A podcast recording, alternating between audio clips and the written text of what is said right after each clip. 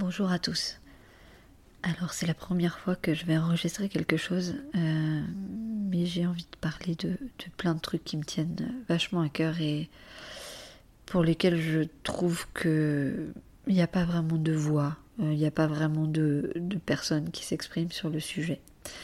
Donc voilà, je me présente d'abord, je m'appelle Nadège, j'ai 40 ans, je suis euh, J'habite Paris, je suis maman de, deux enfants, respectivement d'une petite fille de 8 ans et d'un bébé, un petit garçon euh, de 17 mois. Je suis, euh, comme tout le monde, actuellement confinée. Euh, ma plus grande particularité, c'est que je suis maman solo, donc j'élève seule mes enfants. Et pour couronner le tout, j'ai été contaminée par le Covid-19 tout début de l'épidémie, puisque moi j'ai été testée positive euh, le 18 mars. Donc, euh, et j'ai été malade en fait euh, quelques jours avant. Mes enfants ont également été contaminés. Bon, ils ont eu des symptômes qu'on présume être des symptômes liés au Covid-19, mais c'était très bénin. Et bien entendu, ils n'ont pas été testés. Alors pourquoi je prends la parole aujourd'hui? Je ne sais pas si mon histoire va intéresser euh, beaucoup de monde, mais quoi qu'il en soit, euh, moi j'ai besoin d'en parler parce que la situation euh, pour les mamans solo, elle est un petit peu une double peine. Déjà dans la vie quotidienne, de par notre choix de vivre seul. ça va pas être le sujet, mais peut-être que si je continue à faire des podcasts, eh bien je je parlerai plus précisément de, tout ça. En tout cas, ce que je voulais évoquer euh, ce soir, c'est vraiment cette situation quand on est seul, euh, avec deux enfants, et en confinement, cette situation assez exceptionnelle, et par ailleurs, euh, le fait d'avoir été infecté, parce que du coup, ça rajoute encore à la complexité de la situation. Alors, comme vous le savez, euh, pour sortir, euh, ne serait-ce qu'aller faire les courses, eh ben, moi je suis seule, donc j'ai pas vraiment d'autre choix que de sortir avec mes enfants. Ce qui m'a valu euh, une première fois le fait de ne pas pouvoir rentrer dans un carrefour, où il a fallu que je justifie les raisons pour lesquelles je ne pouvais pas laisser ma fille de 8 ans toute seule avec un bébé de 16 mois à la maison. alors bon, peut-être qu'il y a des personnes hein, que ça ne gêne pas de, laisser euh, des enfants de cet âge-là seuls à la maison. ce qui me concerne, c'est inconcevable. Euh, ce n'est de toute façon pas possible, c'est beaucoup trop dangereux. Donc euh, voilà, déjà je me suis heurtée à ce premier problème. On vit déjà quelque chose de très difficile, c'est compliqué pour tout le monde. moi au quotidien, déjà confinement ou pas confinement, ma, situation de, mère célibataire euh, demande que je me justifie en permanence. Et, là, ça a été encore pire. Donc euh, voilà, je, là, je suis au début du confinement, je sais même pas encore que je suis malade et je me fais refouler euh, de l'entrée d'un magasin parce que, parce que je, je suis avec mes enfants. Bon, il se trouve que je suis allée dans le magasin, un peu plus loin à quelques mètres et que j'ai pu faire des courses. Mais euh, c'est vraiment. Enfin, voilà, c'est un premier truc très anxiogène. La situation n'avait pas été prévue et, euh, et les mecs n'ont rien voulu entendre euh, à, l'entrée de, ce magasin. voilà, ça c'est déjà une première chose que je voulais dire et, dénoncer parce que bah, ça n'a pas été prévu tout simplement dès le départ, comme d'habitude. Euh, le cas des familles monoparentales a été complètement éludé. Alors, je m'excuse d'avance d'ailleurs sur le terme famille monoparentale. Je vais, beaucoup dire euh, euh, mère seule, mère célibataire ou, femme seule. Ben parce que on peut me dire tout ce qu'on veut, les familles monoparentales, c'est à 85% des mamans euh, seuls avec leurs enfants.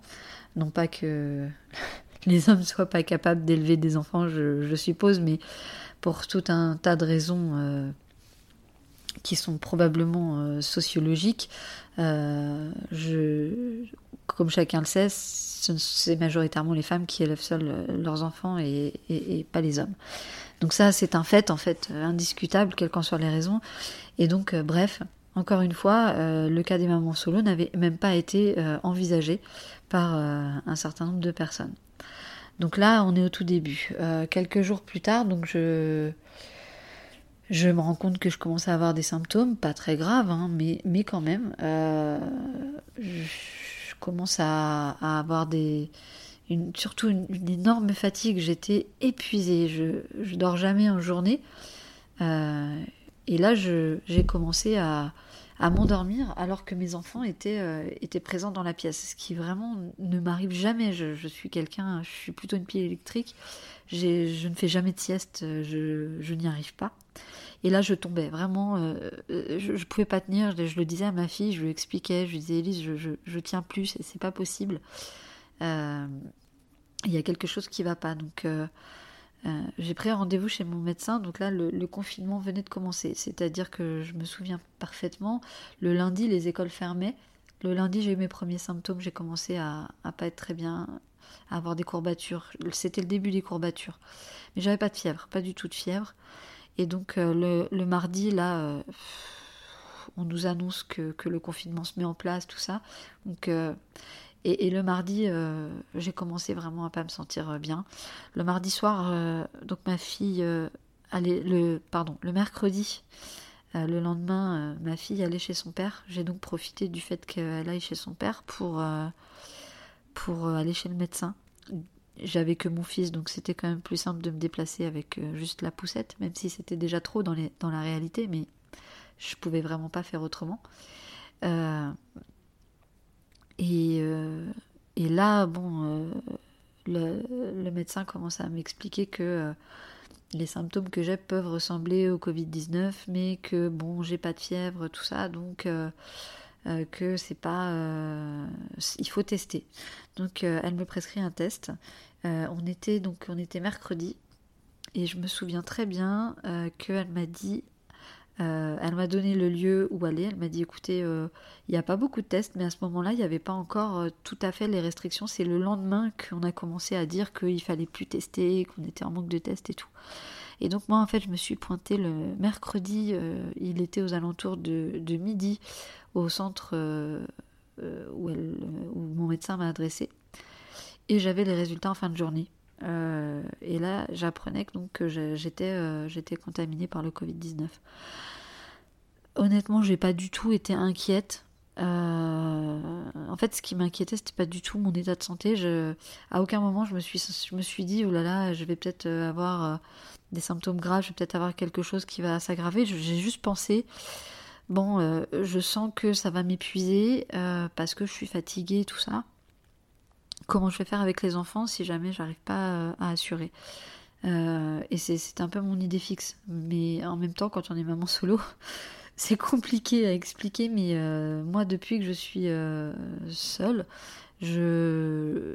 les enfants, c'est un peu le c'est de toute façon la première chose à laquelle je pense, quoi qu'il arrive, euh, euh, et, tout est organisé en fonction d'eux. Donc, euh, donc ah, je me suis pas posé la question de ma santé en fait propre. Je me suis juste dit, on verra comment ça évolue. à ce moment-là, j'avais surtout, principalement, les, vrais symptômes étaient un épuisement, mais vraiment, alors une fatigue complètement dingue. C'était quelque chose que j'avais pas connu, d'autant plus que bon, il m'est arrivé d'être assommé par des maladies. Il m'a, pardon, je recommence. Il m'est arrivé d'être assommé par des maladies comme la grippe il y a quelques années. J'ai eu la grippe il y a quelques années, alors là, qui m'avait cloué au sol, mais j'avais de la fièvre. J'avais de la fièvre, euh, donc c'était vraiment cette, euh, cette fatigue qu'on a quand on est, euh, quand on est épuisé. Là, c'était pas du tout le cas. Là, je, je, c'est comme si j'avais pas dormi pendant huit jours et que, et que, que, mon corps me disait tu dois dormir. Voilà, donc j'avais pas de fièvre et j'avais ces courbatures, ces courbatures qui étaient douloureuses. J'en avais vraiment dans tout le corps. Euh, toutes les articulations me faisaient mal. C'est simple, je, me, souviens même dit, me poser la question si j'avais pas un problème euh, aux orteils, parce que j'avais même mal jusque dans les orteils. Donc j'avais, mal dans les épaules, ça a commencé par les épaules euh, et après c'est descendu au niveau des lombaires. Et puis partout dans les genoux, les jambes, ça tirait dans les cuisses. Je me rappelle, j'étais j'avais, j'avais du mal à soulever mon fils en fait. C'était vraiment, euh, c'était vraiment bizarre. Mais très honnêtement, c'était largement supportable. C'était largement supportable. De toute façon, j'avais pas vraiment d'autre choix que de faire avec. et puis, c'était vraiment, ouais, c'était, c'était la fatigue qui était, qui était compliquée. Mais voilà, jusque là, je me sentais encore d'attaque. Enfin, ça faisait partie pour moi de. Enfin, c'était des symptômes qui permettaient très largement de, mener ma vie quotidienne. Donc, euh, on met en place une routine avec les enfants. Je récupère ma fille le lendemain et là, j'explique à son père que donc euh, bah, j'ai été testée positive, tout ça. Il choisit quand même de me la laisser. Euh, en se disant que bon, peut-être il la reprendrait quand même la semaine suivante, tout ça. Bon, euh, je crois que dans sa tête c'était pas très clair et surtout euh, la gravité de la maladie n'était pas encore bien bien intégrée euh, pour tout le monde à ce moment-là. Donc en fait, au moment où il me l'a laissé, parce qu'en fait, on a un, mode d'alternance qui est un peu particulier, c'est-à-dire que une semaine sur deux, il ne l'apprend que le mercredi soir, et la semaine suivante, il l'apprend du mercredi soir au dimanche. Enfin, moi, je la récupère le lundi. Et après, je la garde toute la semaine où il la prend que le mercredi. Enfin bref, en gros, ça fait, euh, ça fait 7 euh, jours avec moi, 5 jours avec son père. Bon, on a choisi ce mode d'alternance pour des raisons qui nous sont propres et euh, qui fonctionnent plutôt, plutôt pas mal. Et donc voilà, je, pense que lui-même, dans sa tête, sur le moment, il s'est dit que la maladie n'était pas si grave et que quand bien même il serait touché, il ne faisait pas partie des personnes à risque.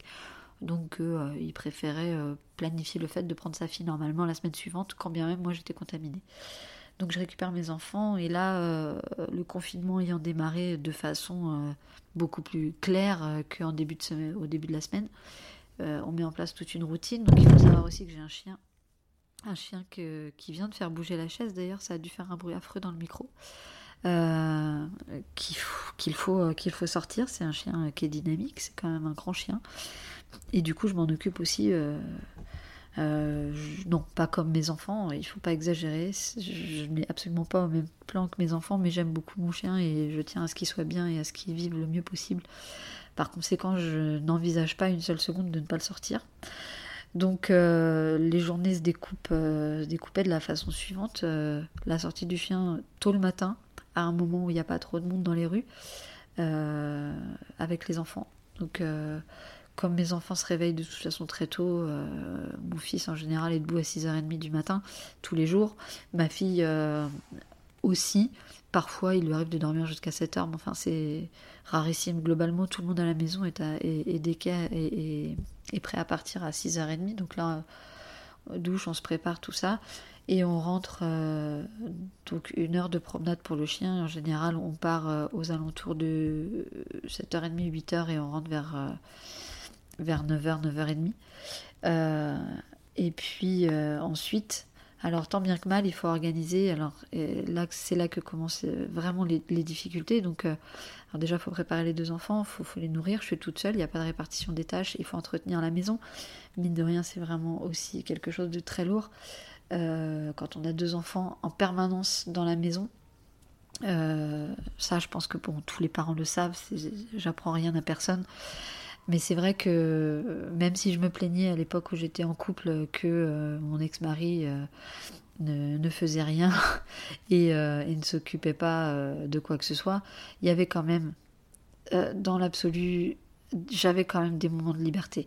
il y a quand même, dans les faits, des moments de relâchement, des moments de, de, quand même de répartition des tâches même si euh, elle n'est pas égalitaire, loin s'en faut, elle l'a jamais été. Euh, dans la plupart des foyers, de toute façon, euh, on n'est pas du tout à cette égalité. Mais mine de rien, la présence d'un autre permet quand même, même si c'est au prix de quelques cris, hurlements et, bagarres, tu dois faire ceci, tu dois faire cela. Je me souviens que c'était quelque chose qui était une grande source de conflit, mais même si c'est une source de conflit, on peut passer le relais à l'autre un moment ou un autre. Et là, euh, c'était pas possible. Donc, euh, moi, tout, tout se fait le matin, préparer les enfants, les faire manger, gérer les bagarres, gérer les états d'âme de tout le monde. Euh, comment dire, préparer quand on arrive, il faut réussir aussi à faire l'école pour la plus grande pendant que le petit euh, est dans les parages parce que euh, il dormait pas forcément euh, le matin. C'est très compliqué de réussir à, faire suivre ses cours à ma fille, à faire faire ses devoirs et en même temps m'occuper d'un bébé. Le tout en étant malade et franchement pas très en forme.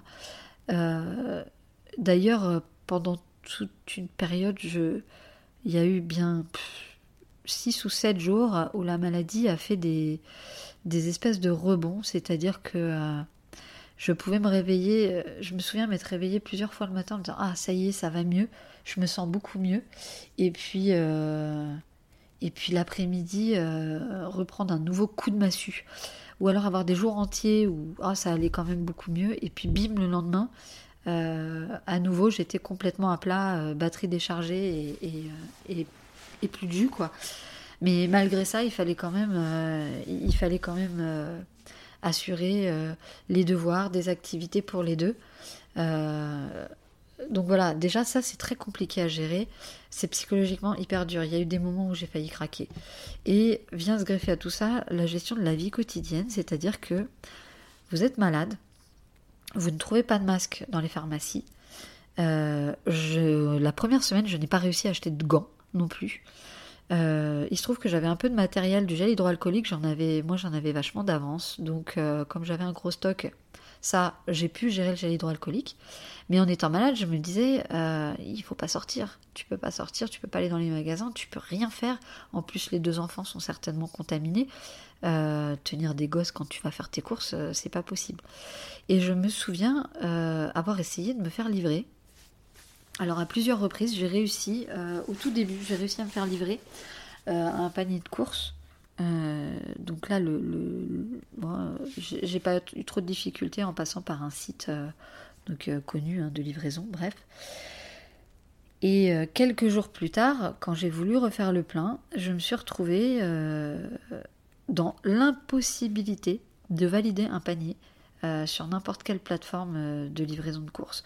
En fait, euh, j'en étais arrivée à un tel point d'énervement que j'ai téléphoné euh, à la grande surface à côté de chez moi en disant écoutez, voilà, euh, ça fait depuis la veille que j'essayais de valider des paniers dans plein de, magasins. Et donc je les appelle. J'ai enregistré l'appel tellement à un moment je j'en pouvais plus.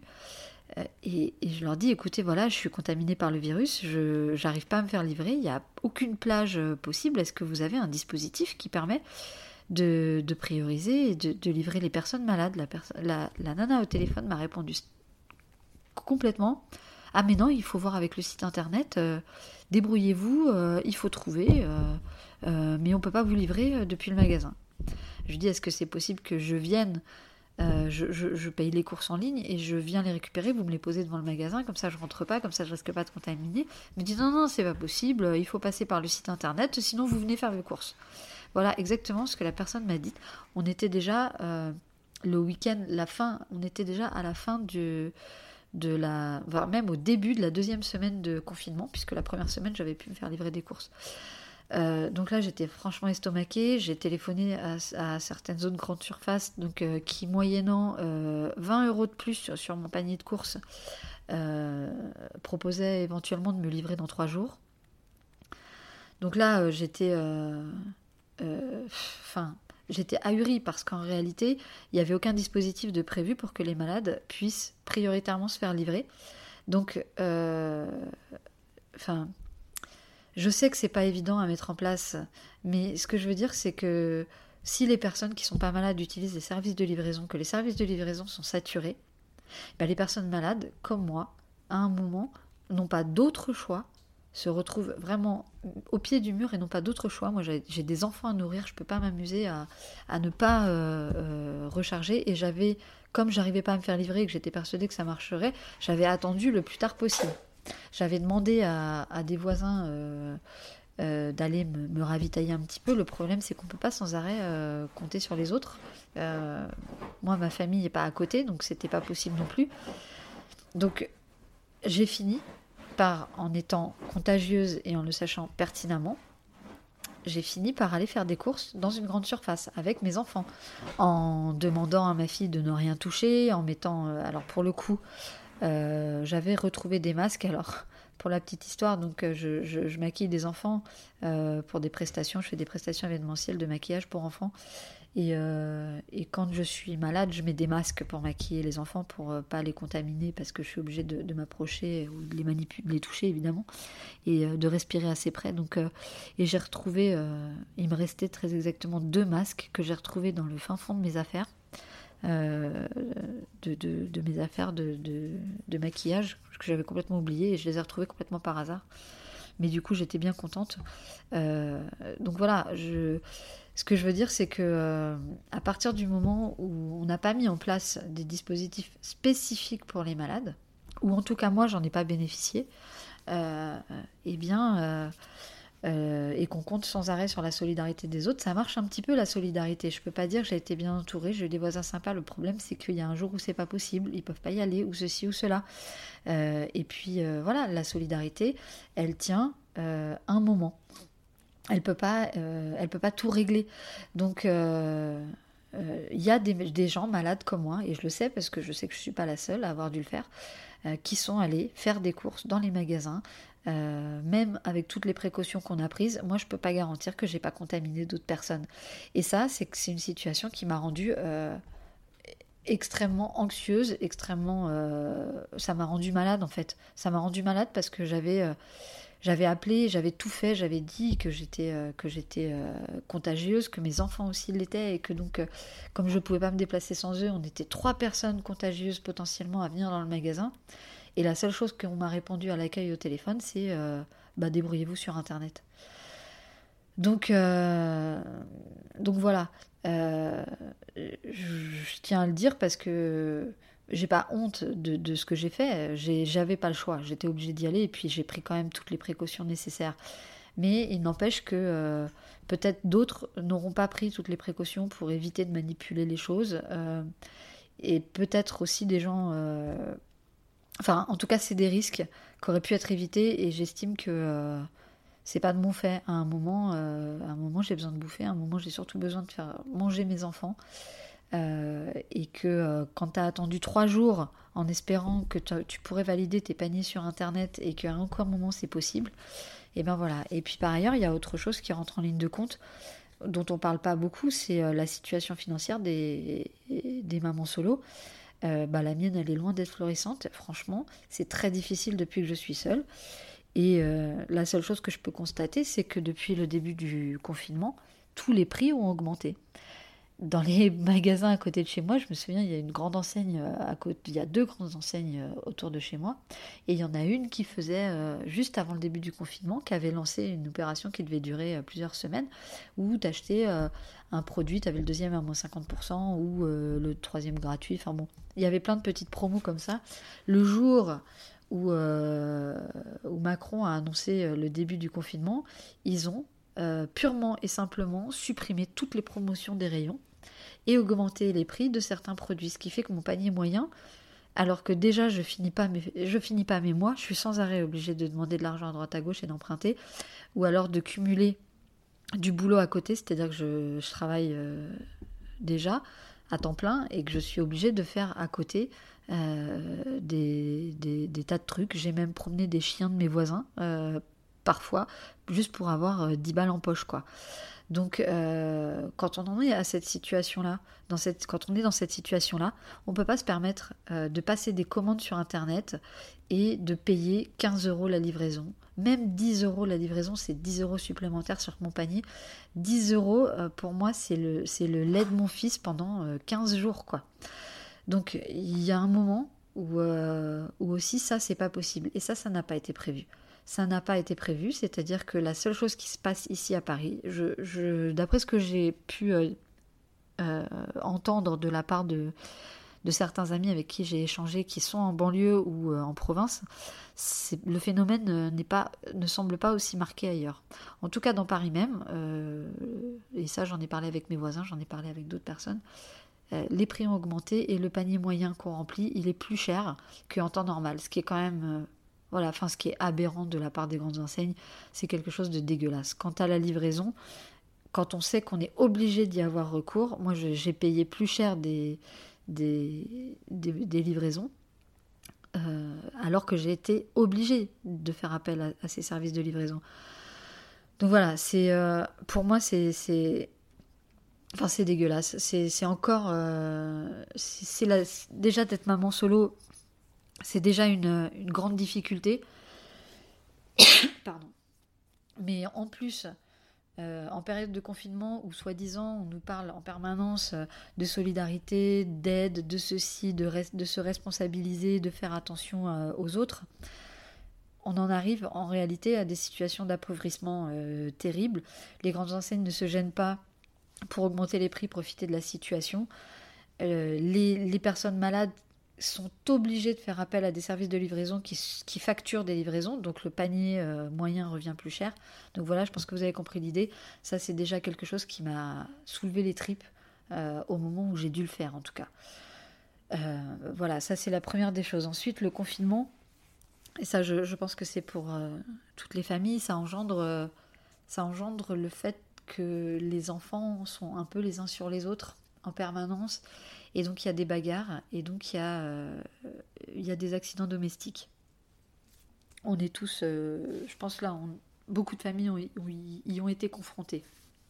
Et moi, en fait, du fait de la maladie, j'ai été confrontée à un accident domestique qui aurait pu être largement évitable. Et là-dessus, je, m'en veux un peu, mais je veux en parler parce que c'est un symptôme du, du Covid-19 dont on parle euh, là depuis, depuis quelques temps, mais mais euh, qui est vraiment bizarre. Il n'est pas grave, je vais pas me plaindre. Euh, j'ai des proches qui sont leur vie ont tout simplement volé en éclats euh, à cause de cette maladie, donc je ne vais pas me plaindre des symptômes que j'ai eus. Mais néanmoins, je voudrais quand même en parler. le, à la fin de la première semaine du confinement, le samedi, je, pensais aller un peu mieux, donc euh, bon voilà. Cette maladie, elle était toujours un peu fluctuante, donc c'était un jour où j'allais mieux. Je me rappelle, donc j'ai fait la cuisine et euh, j'ai nourri les enfants. Et à un moment, euh, bon, voilà, fin du repas, je lâche tout le monde, tout le monde se promène un petit peu dans la maison. Et ma fille vient me voir, elle me dit Maman, ça sent le brûlé, tu sens pas? Je dis Ben non, je, je sens pas. je me souviens, j'étais en train d'étendre du linge à ce moment-là. Et euh, mon appartement est pas très grand, hein, donc euh, voilà. Euh, et, j'entends mon fils qui hurle. Et là, je fais merde, qu'est-ce qui se passe? Je cours à la cuisine. Et au début, bon, je le vois pleurer, pleurer, pleurer, mais je comprenais pas ce qui se passait. Et là, ma fille, me dit, mais maman, ça sent le brûler, ça sent le brûler. Et, et là, je regarde ses mains et je vois qu'il a, alors, c'est pas une grosse brûlure, hein, euh, mais qu'il s'était brûlé euh, sur le pouce et au niveau de, de l'index euh, de la main droite. Et là, je, panique. En fait, je me pose pas trop de questions. Sur le moment, je mets juste les mains sous l'eau, j'essaie de le soulager. J'appelle l'hôpital en disant qu'ils me disent bon, Covid ou pas, faut quand même venir qu'on vérifie. C'est un, un, bébé, donc voilà. Donc là, je raconterai les expéditions Covid à l'hôpital. Euh, et donc je me rends compte que euh, effectivement j'avais laissé une plaque allumée. J'avais laissé une plaque allumée, en plus avec une poêle dessus qui était en train de brûler et moi j'avais strictement rien senti. Et là, sur le moment, je me suis me suis pas posé la question. Je, me suis précipitée à l'hôpital pour faire soigner le doigt de mon fils. Alors il se trouve qu'en arrivant j'ai j'ai indiqué que on était on était malade on nous a mis. Euh, alors, ils avaient prévu une petite cellule d'isolement. De toute façon, les soins de mon fils se sont faits très, très, euh, très rapidement parce que aucune difficulté, il n'y avait pas, il y avait rien de grave. Donc voilà, on est allé dans un hôpital pour enfants, ça s'est passé très vite et, euh, bon, en dehors du fait que on était au début de l'épidémie de Covid, donc ils n'étaient pas hyper équipés et que c'est vrai que l'infirmière qui est venue voir mon fils et, le toubib était dans des combinaisons euh, de cosmonautes en fait, hein, vraiment comme si, euh, comme si, euh, bah là c'était un peu la peste. Hein, ça m'a rappelé l'image du, du, du, médecin de peste avec son grand costume avec un long bec pour pour pas respirer le, le même air. C'était, ça ressemblait quand même à ça. Ils avaient même peur de, de l'infirmière, pas le médecin, mais l'infirmière avait même peur de manipuler les doigts de mon fils alors qu'elle avait des gants, quoi. Euh, ils, ont, ils ont préféré ne pas lui prendre sa température euh, de peur de d'être contaminé. Bon, je peux comprendre euh, tout ça. Hein, c'est après coup, ça me fait un peu rigoler parce que c'est vrai que malheureusement, on a dû retourner à l'hôpital et qu'ils ont ils se sont habitués entre guillemets aux gestes possibles, mais à ce moment-là, c'était pas encore le cas et du coup, c'était vraiment très impressionnant. Ça a beaucoup fait pleurer mon fils, ça lui a beaucoup fait peur. Donc voilà, ça c'est c'est et là en fait sur le chemin du retour, je me suis rendu compte qu'en réalité j'avais perdu l'odorat, complètement perdu l'odorat et que j'avais pas senti cette poêle en train de, brûler. Puis bon, quand quand ma fille m'a dit maman ça sent le brûler, je je l'ai pas cru. Je l'ai tout simplement pas cru. J'étais, j'étais persuadée que si ça sentait vraiment le brûler, ben je le sentirais aussi. Donc euh, je me suis, je l'ai pas écouté. Je me suis pas posé de questions. Donc voilà, je me suis rendu compte un peu dans la douleur, pas la mienne, mais celle de mon fils. Mais bon, quand je vois mes enfants malades, ça me fait tellement mal que de toute façon, euh, c'est à peu près pareil. Euh, que j'avais perdu l'odorat. Et alors complètement perdu l'odorat, c'est-à-dire que je ne sens à l'heure actuelle, je suis euh, un mois après euh, les débuts euh, de la maladie et je n'ai toujours pas retrouvé l'odorat. Pendant toute une période, j'avais ni odorat ni goût, mais à rien, je sentais rien à part les choses très très amères. Je sentais une amertume. si j'ai pris une cuillère de Nutella et là j'ai senti que c'était sucré, mais j'ai pas du tout senti le goût du chocolat ni rien. Là en ce moment, le goût depuis, euh, depuis peut-être une dizaine de jours, peut-être moins, je sais plus. Le goût commence un peu à revenir, mais il n'y a pas de nuance, c'est sans subtilité, quoi. Je, je, sens pas tellement le, les, oui, les, les, goûts que je sentais avant. Et, l'odorat, de temps en temps, je sens une odeur très forte, mais euh, pour vous donner l'anecdote, hein, mon fils me fait caca dessus euh, très régulièrement parce que je, ne sens plus les cacas dans les couches. Donc, euh, moment où je le prends dans les bras, c'est souvent des, des cacas qui débordent parce que je m'en rends compte beaucoup trop tard. Donc, quasiment tous les jours, je me fais avoir et je, ne sens pas ces couches, ce qui, euh, ce, qui, ce, qui est, ce qui est pénible en fait. ce qui est vraiment pénible. Et pour le, pour le fun, euh, finalement c'est mon chien qui repère les, couches sales et heureusement j'ai réussi à, voir que il avait tendance à aller renifler euh, les fesses du petit dès que la couche était pas propre. Du coup, euh, quand je le vois, ben, je sais qu'il faut que je change que je change mon fils. Bon, j'espère que cette situation va pas durer parce que c'est un peu c'est un peu c'est un peu un peu pénible, mais bon c'est franchement pas méchant à côté de ce que le Covid-19 peut provoquer chez, euh, chez certaines autres personnes. Donc euh, voilà, c'est pour une anecdote, mais je, suis contente et je considère que je m'en tire euh, vraiment très bien. Je m'en tire très bien, d'autant plus que mes enfants n'ont pas été très malades. ils ont eu un petit peu de diarrhée, ils ont eu... ma fille a eu quand même des, des, des signes de rhinite un petit peu, mais franchement rien de bien méchant. Donc voilà, ça c'est euh, ça c'est la fin de notre première semaine, donc euh, où euh, on se retrouve malade, sans vivre à la maison et avec des difficultés pour se ravitailler. Et en plus, bon, mon fils qui a une petite brûlure à la main. la deuxième semaine, la deuxième semaine, j'ai commencé à aller nettement mieux. J'ai senti un vrai, vrai, vrai mieux. Le, je me souviens bien, c'était le jeudi de la deuxième semaine. Et là, je... j'avais eu l'impression certains jours d'aller mieux, mais là, j'avais vraiment euh, un regain d'énergie. Enfin, j'avais retrouvé, euh, j'avais retrouvé vraiment mon énergie. Ça allait beaucoup, beaucoup mieux.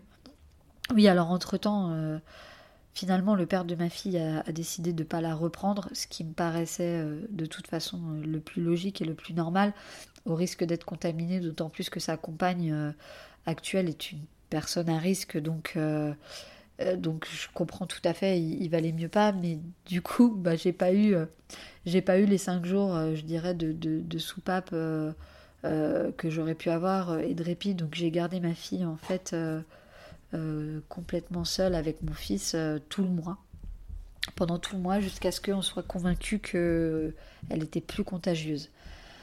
Euh, ce, qui, a prolongé un petit peu, c'est euh, alors c'est d'abord que moi, les médecins n'ont pas trop su dire si euh, l'anosmie, c'est-à-dire le, le, fait de ne plus sentir les odeurs,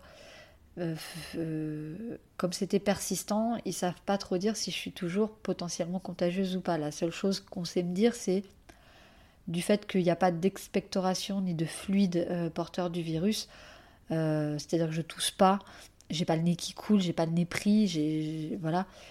je ne suis pas aussi contagieuse que des personnes qui toussent, mais il est possible qu'il y ait encore du, virus, en tout cas au niveau de mes fosses nasales. donc potentiellement, je puisse encore contaminer alors qu'on est un mois après la, maladie. Du coup, je continue à faire extrêmement attention. Je n'ai pas du tout relâché la vigilance. Et, et, et heureusement, euh, même si quand même, du fait que je sais que je peux plus contaminer des gens juste en touchant euh, des surfaces ou voilà, c'est quand même, euh, je vais faire mes courses. Du coup, je, peux à nouveau aller faire des courses, toujours avec mes enfants. Bon, bah maintenant, je vais toujours à la à la grande surface qui accepte que je vienne avec, avec mes enfants pour faire mes courses, histoire de pas être, être refoulée. Mais euh, je voulais parler de, ben, d'un deuxième accident domestique euh, qui nous est arrivé donc à la fin de la deuxième semaine de confinement.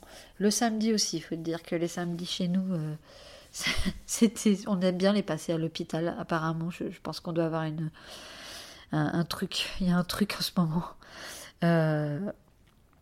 en fait, ma fille excédée elle est fatiguée, elle en a marre d'être enfermée, c'est compréhensible. Euh, elle voulait pas que son frère, son frère voulait rentrer dans sa chambre, elle voulait pas que son frère rentre dans sa chambre. Et à un moment, elle a fermé la porte, elle a pas fait gaffe que son frère avait, euh, avait le doigt dans, dans l'encablure de la porte. Donc, euh, bon, bah, est arrivé un accident plus que banal, à savoir un doigt de porte, l'ongle l'ongle de l'index de la main gauche cette fois-ci s'est arraché et a complètement complètement sauté. Donc bon, ça saignait beaucoup, euh, le petit hurlait. Rebelote, euh, on repart à l'hôpital. Et là, euh, bon, bref, une journée en enfer, mais c'était quand même beaucoup plus simple. On a été isolés, complètement isolés. Bon, ma fille, ça a été difficile. Il a quand même fallu que j'explique au personnel soignant que mes enfants étant potentiellement contagieux, personne ne pouvait me les garder parce que à maintes reprises on m'a dit mais madame, pourquoi vous êtes venue avec, avec votre fille? Ben, je suis toute seule avec mes enfants, j'ai personne pour me les garder à la maison. Je ne peux pas laisser une enfant de 8 ans seule à la maison. Donc je l'explique une première fois, les raisons pour lesquelles ma fille est là. Rebelote après, derrière, on me redemande, mais personne ne peut venir chercher votre fille. Alors, de façon très agacée, en plus, euh, ça a été. Euh, et je me, suis, je me suis très clairement fâchée d'ailleurs après la personne, euh, parce qu'elle n'était pas contente de voir ma fille là. Je dis écoutez, j'ai pas d'autre choix. si vous connaissez quelqu'un qui accepte d'accueillir chez elle si vous connaissez une personne qui accepte d'accueillir chez elle une enfant potentiellement contagieuse au Covid-19, vous me faites signe, je, lui laisse ma fille euh, le temps de l'opération, puisque mon fils devait se faire opérer. Donc ça, il a quand même fallu trois fois que je répète que j'étais donc euh, maman solo et que je m'amusais pas à trimballer ma fille pour le plaisir en pleine période de confinement et euh, en plus dans un hôpital pour pour, euh, pour m'amuser quoi. Il a vraiment fallu à chaque fois que je réexplique que j'étais maman solo. Ça a donné lieu à, une situation assez ubuesque d'ailleurs. C'est-à-dire que bon, alors là on était déjà la deuxième semaine du confinement. Euh, nous sommes retournés dans un hôpital pour enfants, le même hôpital pour enfants. J'emmène toujours mes enfants d'ailleurs.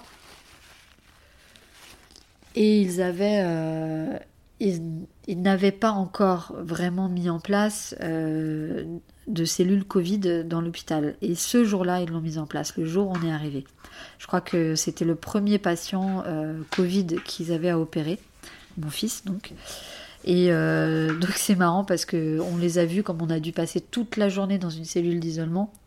Euh, on regardait par les fenêtres et on les a vus, on a vu les personnes poser les autocollants sur les ascenseurs pour dire ascenseur réservé Covid-19, tout ça. Et en fait, au moment où on est arrivé, il y avait euh, le chemin destiné aux, personnes euh, infectées n'existait pas encore. Par contre, quand on est ressorti, on a eu euh, droit au trajet, enfin comment dire, mis en place spécifiquement pour les personnes Covid-19. Et alors mon fils, euh, mon fils de, donc a, été opéré euh, à 15h30 par là. Et il devait normalement être euh, ramené, comme c'était un, problème au doigt, il devait être normalement ramené dans une chambre au service orthopédie. Donc l'anesthésiste m'avait expliqué que donc on irait ma fille et moi attendre mon fils dans une chambre aménagée pour nous en orthopédie et que bon probablement il pourrait sortir dans la soirée parce que bon même si en temps normal il aurait peut-être gardé une nuit en observation s'il n'y avait pas de problème vu les circonstances on nous laissait repartir. Bon j'avais dit pas de souci et donc j'arrive au service orthopédie où on me demande de monter et là les infirmières d'orthopédie refusent que ma fille et moi on passe le on passe la porte du service. Donc ça a été euh, ça a été tout un bordel.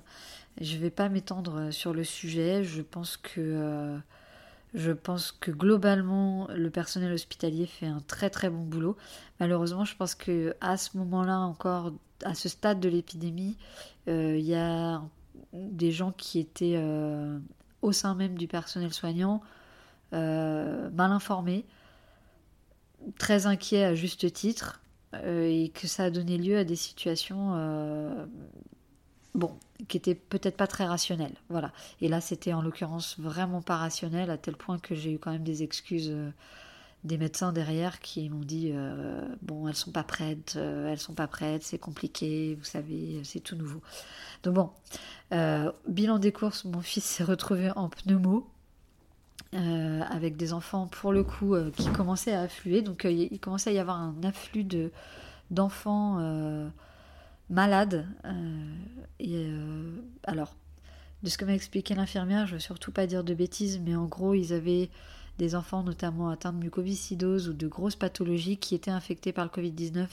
Et autant sur des enfants en bonne santé, le Covid-19 n'a pas, euh, bon, théoriquement pas beaucoup, beaucoup d'effets, en tout cas pas de forme grave euh, de ce que je sais moi, mais euh, sur des enfants qui ont des pathologies importantes derrière, ça commençait à poser des problèmes. Donc en réalité, il venait d'aménager un étage pour accueillir ces enfants-là, et c'était tout juste, ça commençait là, c'était les premiers jours où il les accueillait. Donc euh, oui, parce que l'hôpital pour enfants, du coup, avait dû, je suppose, être relativement épargné par les, grosses vagues. Donc ça, c'est, c'était un moment, euh, ça a été difficile. Cette journée, elle a été difficile. Ma fille en pouvait plus elle avait vraiment cette sensation d'être une pestiférée. Donc je, lui expliquais que parce qu'on nous a empêché de sortir de l'hôpital alors qu'elle n'avait pas mangé ni rien. Enfin, c'était euh, c'était assez dur. Ça a été très dur. À un moment, je me suis vraiment énervée quand j'ai vu qu'on pouvait pas accéder au service d'orthopédie dans la chambre qui nous était dédiée. Je me suis énervée. J'ai hurlé sur, euh, sur une infirmière en disant que euh, moi je voulais récupérer mon fils, que maintenant, content ou pas content, je sortais de l'hôpital, que j'allais acheter à manger à ma fille qui, qui n'avait pas mangé, que personne lui avait apporté à manger. On était arrivé quand même à 10h30 du matin euh, à l'hôpital. Et elle a mangé son repas de midi. Il était pratiquement 16h. Même, oui, il était 16h puisque Robin est descendu en, salle d'opération à, 16h30, à 15h30. Donc, euh, donc voilà, je, leur ai dit je prends toutes les précautions nécessaires. Par contre, je vais, je vais faire manger ma fille. Je la laisse pas comme ça. On a attendu. On a été très sympa, très compréhensif, mais là c'était plus possible. Et euh, je leur ai dit je vous préviens, je veux qu'il y ait une solution de trouver quand j'arrive et que mon fils il ait une chambre et que j'ai un endroit où l'attendre. Et j'ai eu la phrase de trop parce que j'étais complètement excédée à l'issue de cette journée-là euh, en disant et, si vos collègues de l'étage au-dessus euh, euh, persiste euh, à nous confiner dans le couloir, c'est pas compliqué, j'enlève mon masque et je crache sur les murs. Et bon, c'était, c'était complètement débile, mais à un moment, j'en pouvais plus. Voilà, j'étais, j'étais au bout du rouleau. C'était déjà hyper compliqué d'avoir géré mes enfants en étant malade et toute seule, que je me prenne des remarques permanentes sur pourquoi ma fille, elle est pas, elle est avec moi, et euh, les raisons pour lesquelles je trouve personne pour, euh, pour euh, l'apprendre, c'est pas que je trouve personne pour l'apprendre, c'est qu'en temps normal j'aurais eu plein de monde pour accueillir ma fille. Le problème c'est que là elle était contagieuse et, et que je, voilà j'étais obligée de, la garder avec moi.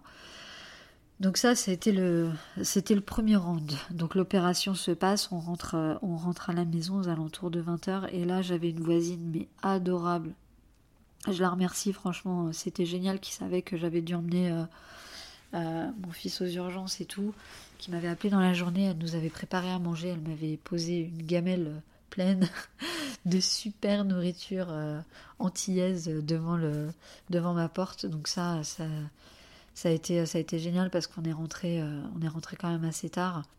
Et, du coup, j'ai pu, coucher les enfants et puis me poser, quoi. Donc, donc voilà. Merci, merci à, mes voisins. Enfin, en fait, j'ai, malgré tout, j'ai quand même été bien entourée et, ça, c'est, cool. oui, et, la suite des événements, c'est que du coup, mon fils devait, devait avoir des soins de suite de son opération. Et que derrière ça, euh, il fallait que je. On m'avait demandé de trouver une infirmière qui accepte de venir à domicile. Bon, euh, là, euh, deuxième, deuxième grosse bataille à mener. ça a été un truc ubuesque. Donc je, je me doutais que ça serait pas simple, mais j'ai voilà, quand même téléphoné un certain nombre d'infirmières à domicile. Donc la première que j'appelle, je, je me souviens très bien, euh, c'était le dimanche. Bon, j'ai appelé un dimanche, mais bon, si elles répondaient sur leur ligne professionnelle, j'en concluais que c'était qu'elles étaient, euh, elles étaient entre guillemets en service. Euh, donc elle me répond euh, que elle prend pas de nouveaux patients. Ok, très bien. La deuxième, donc je, lui dis quels sont les, les, soins à faire et je lui dis qu'on est contaminé par le Covid-19 la, discussion euh, semblait pouvoir être concluante jusque-là. Puis à partir du moment où j'ai dit euh, qu'on était contaminé, elle m'a dit euh, non, je viens pas chez les patients Covid, j'ai pas assez de matériel. Et en fait, cette discussion, enfin, j'ai pas le matériel nécessaire, plus, plus exactement je peux pas venir chez vous et après chez d'autres patients, et, et machin, et moi-même, et ceci et cela. Bon, ce que je comprends aussi, hein, je, voilà, je me suis à aucun moment énervée sur les infirmières mais au bout d'un moment, j'étais quand même excédée. Euh, c'est-à-dire que sincèrement, au bout de la dixième infirmière qui me dit, euh, dès que je parle de Covid-19, euh, que d'un seul coup, elle prend plus de nouveaux patients ou qu'elle n'a pas le matériel, je préférais encore celle, très honnêtement, qui me disait, je ne veux pas, je veux pas parce que j'ai pas le matériel adéquat et j'ai peur de pas être capable de me protéger correctement. plutôt que, que, les personnes qui, au moment où je disais ah ben non finalement c'est pas possible, je prends pas de nouveaux patients, ça ça m'a insupporté. Mais sinon bon, euh, je pouvais comprendre les réticences. Mais au bout de la dixième infirmière qui veut pas venir changer le pansement de ton fils, euh, crois-moi, t'as les boules et tu commences sérieusement à t'énerver. Et, euh, et, au final, j'ai une infirmière qui m'a dit écoutez, il y a a priori un centre de santé, donc moi j'habite le 13e arrondissement, où ils ont mis en place la possibilité, une cellule Covid, où euh, votre fils pourra au moins être accueilli pour euh, son changement de, pansement. Et donc au bout de la... Je sais plus, j'ai appelé, je sais pas, 11 ou 12 infirmières. Euh, qui, et, là, effectivement, au bout de ce parcours du combattant où je pensais que j'allais jamais y arriver, j'ai pu avoir un rendez-vous dans un centre de santé, donc géré par la mairie de Paris. Alors, je veux, veux insister sur euh, là-dessus parce que c'est un centre de santé, c'est le centre de santé Edison, qui a quand même été menacé de fermeture euh, à plusieurs reprises et peut-être à ma connaissance, je ne sais pas, mais qu'il l'est encore menacé de fermeture. Et c'est quand même le seul endroit euh, où j'ai pu faire soigner mon fils. je veux dire, j'ai eu affaire à des personnes adorables, compétentes, compréhensives, qui qui savait les risques qu'elle prenait, mais qui euh, le faisait intelligemment, c'est-à-dire que euh, euh, on était accueillis dans une pièce dédiée qui était désinfectée après notre passage, la personne était équipée, et, ça, je, ne sais pas, je sais que c'est c'est pas mis en place dans tous les arrondissements. Enfin, à cette époque-là, ça n'était pas encore mis en place partout. Donc voilà, je ne veux pas je veux pas réinsister, mais en tout cas, ces centres de santé de proximité pour les personnes qui se retrouvent dans des difficultés et dans des... Enfin voilà, pour, moi c'était inextricable. Je ne savais pas comment j'allais faire euh, changer les pansements de mon fils et assurer les soins euh, post-opératoires. S'ils n'avaient pas été là, je ne sais toujours pas à l'heure d'aujourd'hui comment j'aurais fait. J'aurais dû retourner aux urgences et insister pour qu'à l'hôpital, on soigne mon fils. Ça voulait dire retourner à l'hôpital, recontaminer potentiellement des gens euh, parce que je devais y aller avec ma fille et machin et tout ça. Enfin, bref. Enfin, c'était un, truc invraisemblable. Et du coup, euh, euh, heureusement, heureusement que, ces centres de santé existent encore. Heureusement que le centre Edison existe encore et que là-bas, on avait mis en, route rapidement, en tout cas plus rapidement peut-être qu'ailleurs, cette cellule Covid où on a accueilli mon fils et où, on a pu lui changer les pansements. Du coup, elle m'a montré l'infirmière comment changer les pansements. Puis par ailleurs, j'avais un peu discuté avec elle du fait que je pouvais hein, me débrouiller moi-même pour, essayer de changer. Donc Bon, une fois qu'elle a vu que la cicatrisation se faisait plutôt bien et tout, elle m'a dit que je pouvais le faire moi-même, elle m'a montré comment faire et c'est vrai que la suite des pansements, euh, je les ai fait, euh, je les ai fait moi-même. Mais euh, bon, il a fallu que je retourne quand même à l'hôpital, donc là c'était cette semaine. C'est-à-dire un mois après, un mois après ma propre contamination, je devais retourner à l'hôpital pour, pour les soins de suite de mon fils. et là, donc au moment où je prends rendez-vous, je me souviens très bien, donc j'appelle, je dis voilà, euh, j'ai été testée positive à telle date, euh, machin, donc je préviens, hein, sans, euh, donc on me donne un rendez-vous sans problème. Et donc hier, c'était hier, ouais, c'était hier. Je me présente à l'accueil de, l'hôpital en disant j'ai rendez-vous à tel endroit, mais voilà, est-ce que je dois prendre l'itinéraire pour les personnes Covid-19 Moi, j'étais, je suis plus malade, j'ai encore de l'anosmie, mais été testée positive à telle date. Donc là, je vois un, interne qui me dit euh, non, bah ça fait plus d'un mois, euh, vous montez euh, et puis terminez, vous et, voilà. Bon, j'estimais avoir fait tout le nécessaire. Et au moment où mon fils passe en consultation, je je, je dis quand même qu'on a été contaminé. Bon, le, un des infirmiers préférait prendre des précautions. L'infirmière qui a vu mon fils euh, l'a manipulé euh, voilà, à main nue en se désinfectant les mains. Bon, rien de, rien de bien particulier. Mais euh, voilà, tranquillement. Et pour moi, il s'était pas passé grand-chose. Et au moment où je suis sortie de la, de, la salle de consultation, donc mon, fils allait beaucoup mieux, sa blessure cicatrise bien, donc plus de pansement, plus rien. Et ça, c'est une bonne chose la personne qui était à l'accueil de, de à l'accueil de, l'étage des consultations euh, m'interpelle en me disant euh, oui euh, vous auriez quand même pu nous le dire bah, je dis vous dire quoi? Et là devant tout le monde parce que j'étais en plein milieu de la salle d'attente elle dit bah vous auriez pu nous le dire que vous étiez contaminé là je dis bah, je l'ai dit je l'ai dit au moment où j'ai pris où j'ai pris le rendez-vous je l'ai dit en arrivant à l'accueil de l'hôpital j'ai demandé si je devais prendre. Enfin, je dis, je, vous ai prévenu. Et là, elle, a commencé à me dire euh, Oui, mais à nous, euh, vous êtes dans la même pièce que nous. Je dis Mais ça fait plus d'un mois que je suis, que j'ai été contaminée, donc je ne suis plus contagieuse en théorie. Et en plus, j'avais un masque et en plus, j'avais des gants. Donc, euh, enfin. et,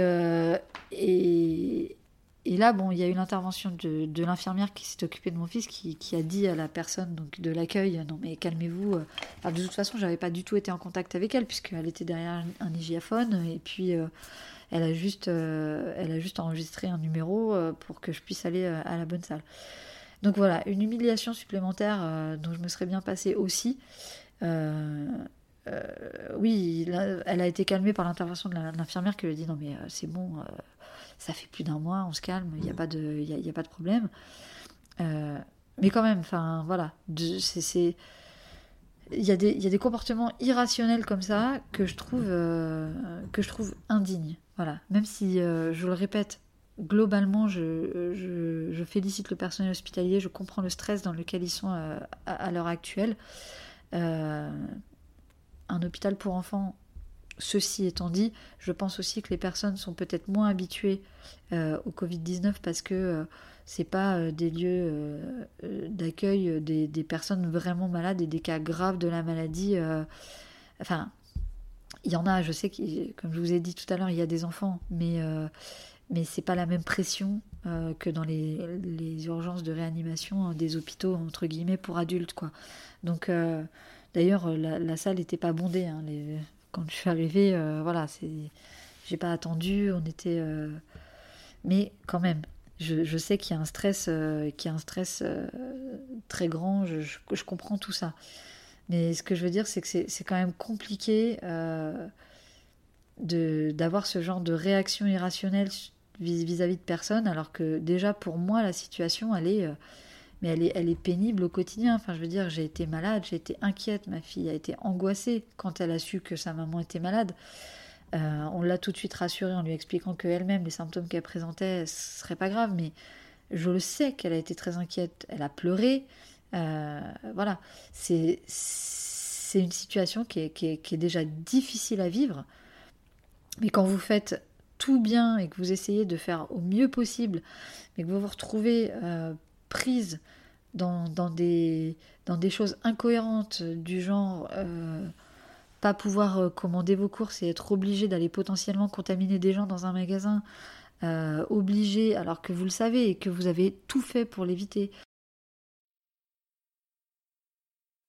Que vous avez prévenu et que au final, ben, vous êtes quand même mise dans des situations euh, comme celle-ci qui peuvent potentiellement mettre des gens en danger, c'est vraiment très difficile à vivre. Voilà, je pense que je vais m'arrêter là euh, pour ce soir. Je crois avoir dit euh, à peu près tout ce que j'avais à dire. Je voulais dire aussi que j'ai conscience que ce confinement il est vraiment difficile pour tout le monde, hein, pas seulement pour les personnes seules et ou, et, ou infectées. que évidemment je parce que j'ai des proches qui se sont retrouvés dans des situations euh, très difficiles à cause de la maladie. Je sais que certaines personnes sont vraiment en détresse et que, euh, et que ce qui est en train de se jouer en ce moment, c'est véritablement un drame.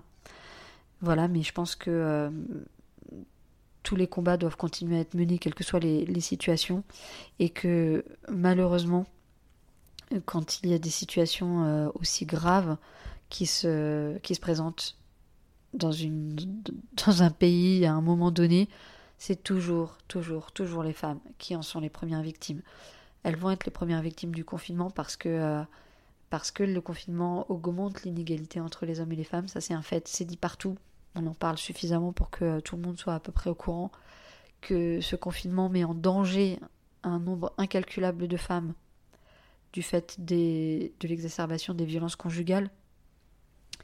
Bref, euh, et évidemment, que ce confinement met en danger les plus fragiles. Les familles monoparentales sont, euh, sont les plus fragiles de toute façon en temps normal, mais dans la situation qui se présente, comme je viens de vous l'expliquer, par ces quelques anecdotes que j'ai données, eh bien évidemment, euh, la situation elle est encore plus dramatique. Donc euh, voilà, je, ne sais pas comment je peux faire, mais j'aimerais au moins que certaines personnes entendent ce, témoignage et que, et que des choses derrière soient soit mise en route et que les familles monoparentales ne soient pas laissées sur le carreau, et, y compris les, personnes malades, parce que ça présente euh, derrière ça, enfin, c'est des risques humains qui sont, énormes. Voilà, ben écoutez, je remercie tous ceux qui ont eu le courage euh, de m'écouter pendant une heure. Comme je vous le dis, c'est la première fois que j'enregistre, je ne fais pas vraiment de montage, donc euh, ça sera un petit peu brut. J'ai pas de générique, j'ai rien du tout. C'était seulement un témoignage que je voulais apporter. Je vous souhaite à tous euh, un bon confinement et puis euh, si je vois que ça peut servir à quelque chose, je, je ferai d'autres d'autres témoignages euh, sur d'autres sujets parce que le, confinement de, maman solo c'est pas seulement les, les problèmes liés, au, liés aux courses, au ravitaillement, à la santé, au médical, c'est aussi de vrais problèmes d'organisation euh, au quotidien. Voilà, ben, bonne soirée à tous, prenez soin de vous.